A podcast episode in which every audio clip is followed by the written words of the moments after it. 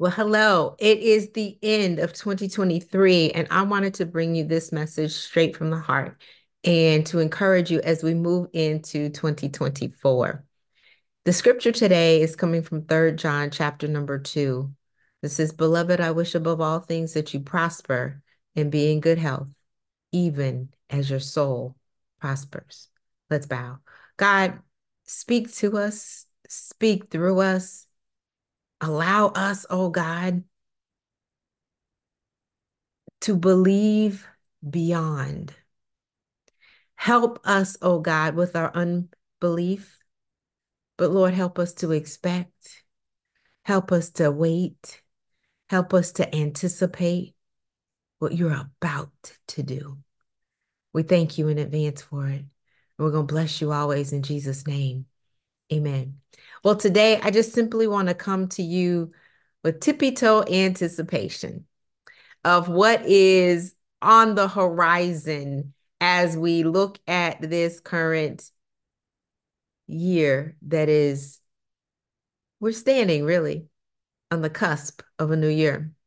In third John, John writes this epistle and he's writing so that we would believe that we would have hope, that we would have an expectation. He says, Beloved, and that's what he's calling you, beloved, you are the beloved of God. We don't want to skip over that. You are his masterpiece, it says in Ephesians. You are his workmanship. You were created in Christ Jesus to show forth the praises of him that has called you out of darkness and into the marvelous light. You are to show forth his love. You're supposed to have his DNA. You're supposed to do all things you're supposed to be salt and light in this world. Beloved, you are loved. Let that one sink in. You are loved by God. He sees you, He knows you, He anticipates your very next step because He already knows what you're doing, what characters and gifts sets that He has placed on the inside of you. He knows. But let me say this not only are you loved by God, but you're created to love others too. We're supposed to love ourselves. And we're loving our, our neighbors too. We love our neighbors as we love ourselves. Love yourself before the year is over. Put your hand on your heart and say, I love me. Type it in the chat below in the comments. I love me. You have to. You are loved by God and you should be loved by yourself. And regardless of what anybody else thinks, you are loved. He says, But beloved, I wish above all things that you prosper. And that word prosperity has given us mm, a little consternation when we come to the church, right? Because people have then promoted what they call the prosperity gospel, and it was all about naming it and claiming it, turning around seven times and getting your breakthrough and getting a new car and getting a house and get you can get those things or you can receive them from the Lord in the right time when it is your season, when God says that you should be able to go, when you know that you have done the things that you should do in the right fashion, God's way, in order to get it or to receive it, I should say. But prosperity is more than just wealth. And yes, it does include wealth. God wants us to not be broke, busted, and disgusted like the rest of the world, I say. I believe that all believers should have their finances in order. And if you got a problem with that, definitely go to my website, chontahaynes.com forward slash free resources, and you'll find some free resources there. I want you to get on the prayer challenge. I want you to find out about your biblical financial personality. I want you to get into any of the programs that I have, and I have some programs there for you specifically, as well as for different churches as well. So if you're a church leader, I've got something for you there so that you can help others and I come from a biblical standpoint. I'm not just marketing. You know, you don't see me out there marketing this. Why? Because I believe in my heart of hearts that this is God's word for us. It says it in 3rd John 2. I'm following the biblical principles. I've taught biblical finances for over 20 years. And unfortunately, many people aren't teaching it. But you're hearing about it from me today. And I want you to, to get into that. So that's an aside. But he says, beloved, beloved, I want you to prosper. That prosperity is not just wealth, but it means that you have a good journey. That means that you're making wise decisions along the way, that you're discerning what is evil, what should not be. You're discerning what you should not do. You're listening to the Lord. You are, have the spiritual ears on so that when He tells you or when the Holy Spirit directs you in a different way, you're taking that different way. You don't turn from the right nor to the left, but you meditate on his word day and night and you observe to do all that he's called you to. You're willing and obedient, and you're going to eat of the good of the land. It does not matter if you have been running for a long time. He says, don't be weary in well doing. You're going to reap. You believe the reaping is coming. But prosperity also means that emotionally you are whole and healed. It's the shalom peace the peace of God that surpasses all understanding, that guards your heart and your mind. He tells us to be anxious for absolutely nothing. And I know I'm giving you a lot of scripture, but the scripture is so important for you to know that it all backs up Third John 2. Beloved, I wish above all things that you prosper and be in good health, even as your soul prospers, your mind, your will, your emotions. As you think, that's where you're going to prosper.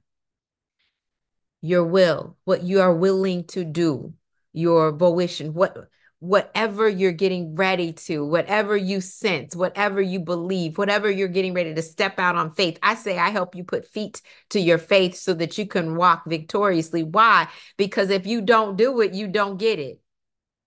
it it's simple as that. And your emotions. If you're afraid to step out, you won't. If you are afraid of the vision that God has given you and you cower in fear, then you won't have your footprint in destiny that he has already called you to for such a time as this. You won't leave a legacy behind for those to be able to stand on your shoulders We've got that great cloud of witnesses, right, that is coming that that have already been cheering us on. Are you going to be a part of that cloud for others? Come on, queen. Come on, king. You are a royal priesthood. You are a holy nation. You're supposed to bring forth, you're supposed to call forth the, and, and, and show forth the praises of him that has called you out of darkness and into his marvelous light. At the end of the year, my word was all. I wanted all that God had for me. And He opened so many doors. He gave me so many opportunities. He has blessed. Every time I turn around, He keeps on blessing me. And I know He's blessing you too. But in 2024, next year, we want more. I hope you want more. I hope you want an upgrade. I want I hope you want to anticipate. I hope you expect. I hope you will affirm God's word for your life. The things that he has said about you, there should be yes and amen. So when he says you're coming out, say yes, I'm coming out. When he says that you are prospering, say yes, I am prospering. When he says that your latter is greater than your former, you say yes, my latter is greater. My future is so bright. I'm going to need some sunshades. I need to know that. And so this year, going in, I am standing in tippy toe anticipation of what is yet to come. Expectation. Let's get our faith up this year. And I'm going to help you with affirmations and expectations to get your faith up. All right. So come along this journey with me this year because I am so excited about what you're going to be able to do. So let's bow. Father, thank you. Thank you. We stand on the cusp of a brand new year. God, thank you. We stand anticipating what is yet to come, just like a kid on Christmas morning, ready to unwrap a gift. God, it looks beautiful because you have designed it. God, the bow on the top, we want to uh, take a loose. And for that, we thank you that you've given us a bow. Thank you, oh God, that you have wrapped up this past year, this past the past of our lives because when we look back over oh god we can say nothing but oh we are so grateful and so thankful. But yet on the inside there is something else that we're anticipating. We know you've got great plans for us. Plans to prosper us, plans for good and not for evil, an expectation of hope, expecting something good is what we have. We also know that you want us to prosper and be in good health. So thank you for that. It's in Jesus' name that we do pray. And give you thanks. Amen. Health. I forgot to mention the health part. Yeah. Let's get healthy this year too. Mind, body, and soul. I'm Dr. Chonta Haynes with Heart to Heart Truth Ministries. I truly want to help you put feet to your faith so that you can walk victoriously. And I know many of you have this purpose in your heart and you're like inspired. I want it. I want it. I want it. I want to awaken that fire on the inside of you. So I want you to go to my website, go to chontahaynes.com forward slash awaken. And I want to give you seven keys that are going to help you to get that ultimate fulfillment. Have a fantastic rest of your day. God bless.